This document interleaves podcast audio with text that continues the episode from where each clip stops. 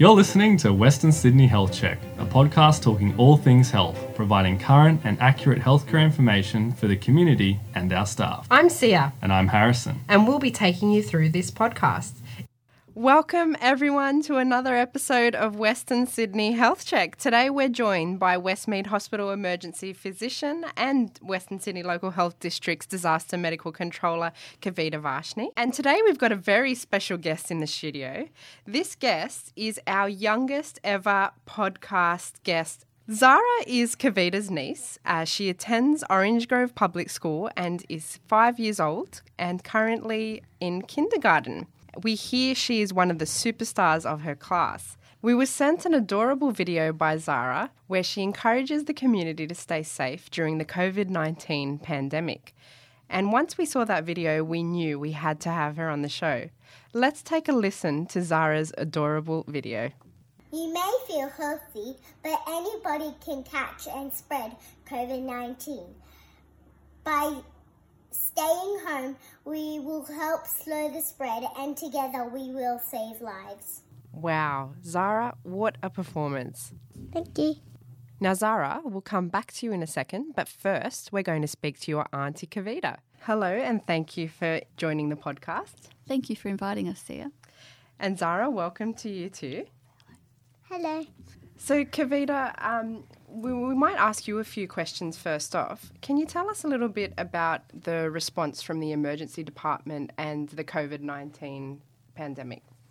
Yeah, so there's been a real sense of pride in our work and in each other during this pandemic. There's been extraordinary collaboration with all the teams and with all the key stakeholders. We've really come together to review our plans and our processes to ensure that we were able to provide the best possible care to our patients and to keep up to date with information that was coming in from international experience so that we could learn from that, and we had to learn quite quickly. We did a lot of work with our colleagues from other critical care specialties and teams that we interact with, like public health, infectious diseases and respiratory medicine. And that was sort of, you know, the main bulk of work. And then within the ED, our staff were extremely patient and agile in modifying their responses almost daily as we had modified case definitions and best practice plans that were changing rapidly and evolving rapidly. And no one took a backward step in coming forward to care for our patients and for each other. Our beginning phases of the pandemic had a number of components, and we had some key focuses.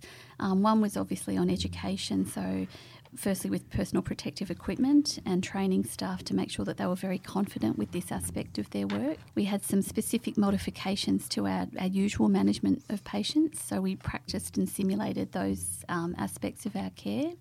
We ran a lot of sims for that. And then we did some refresher training, particularly equipment-based, such as, you know, on ventilators and things like that.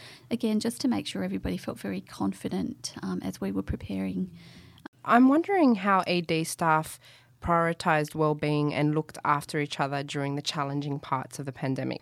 Our ED actually took an additional approach in making sure that we were looking out for each other. This included the creation of a safety officer role, so we had a senior doctor or senior nurse who was tasked each day to ensure that the staff were wearing the correct PPE, were slowing down and putting it on properly. People were rotating, they were having breaks, they were having enough water and staying hydrated.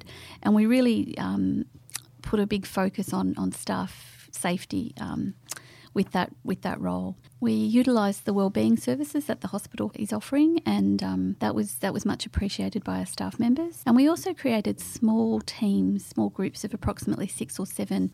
These groups were made up of senior and junior staff and were created as a way for us to have someone to check in with and to make sure we were keeping an eye out for each other. The small teams were not the official supervisors or mentors of your term, but colleagues who were just there to keep a check for fatigue, anxiety, someone you could go to if there were any issues that popped up, and just someone you could speak to about any concerns that you had. The teams were named Team Amazing, Team Brilliant and so on.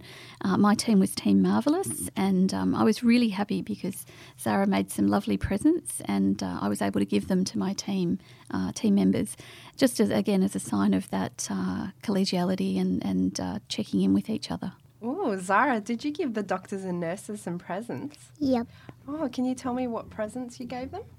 I gave them 3 chocolates, 3 tea bags, a mug, and a card.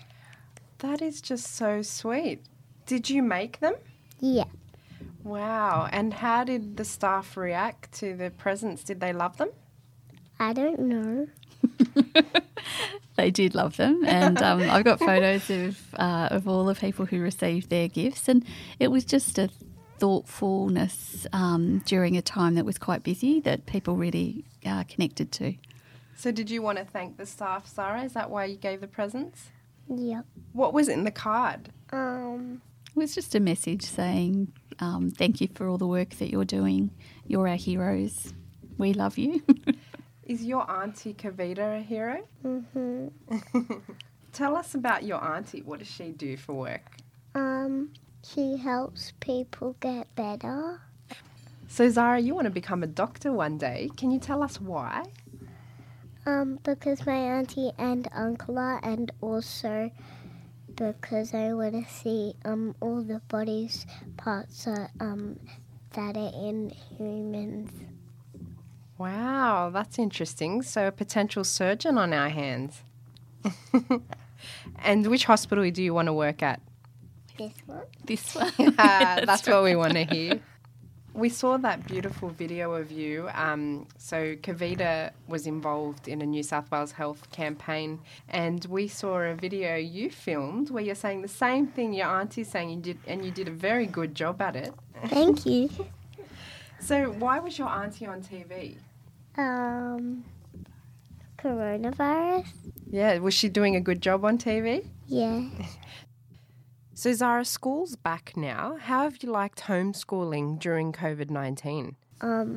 I have my dad as a teacher.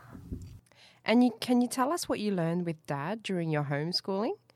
Shapes, colours, Italian, writing, and maths. Maths? Yep. So while you weren't at school, were you doing much video chatting with your friends? Yep. That's good. Yeah, a lot of people are video chatting at the moment, aren't they? Mm-hmm. All right. Well, Kavita, we might go back to you and just have a bit more of a chat about the ED at Westmead and the response to COVID-19. Can you tell me a bit about how life in the ED has changed? We're sort of adjusting to a new normal. What does that mean? It sort of means that we're making sure that we maintain the high infection control standard. We have a sort of constant awareness and vigilance about the potential of patients being infected, but that we're really making sure we provide really good quality care to all of our other patients, whether they have COVID or not. We're finding new and exciting ways to deliver our education and to conduct our meetings. We're collaborating with all our colleagues and our other teams to continue providing that high quality care.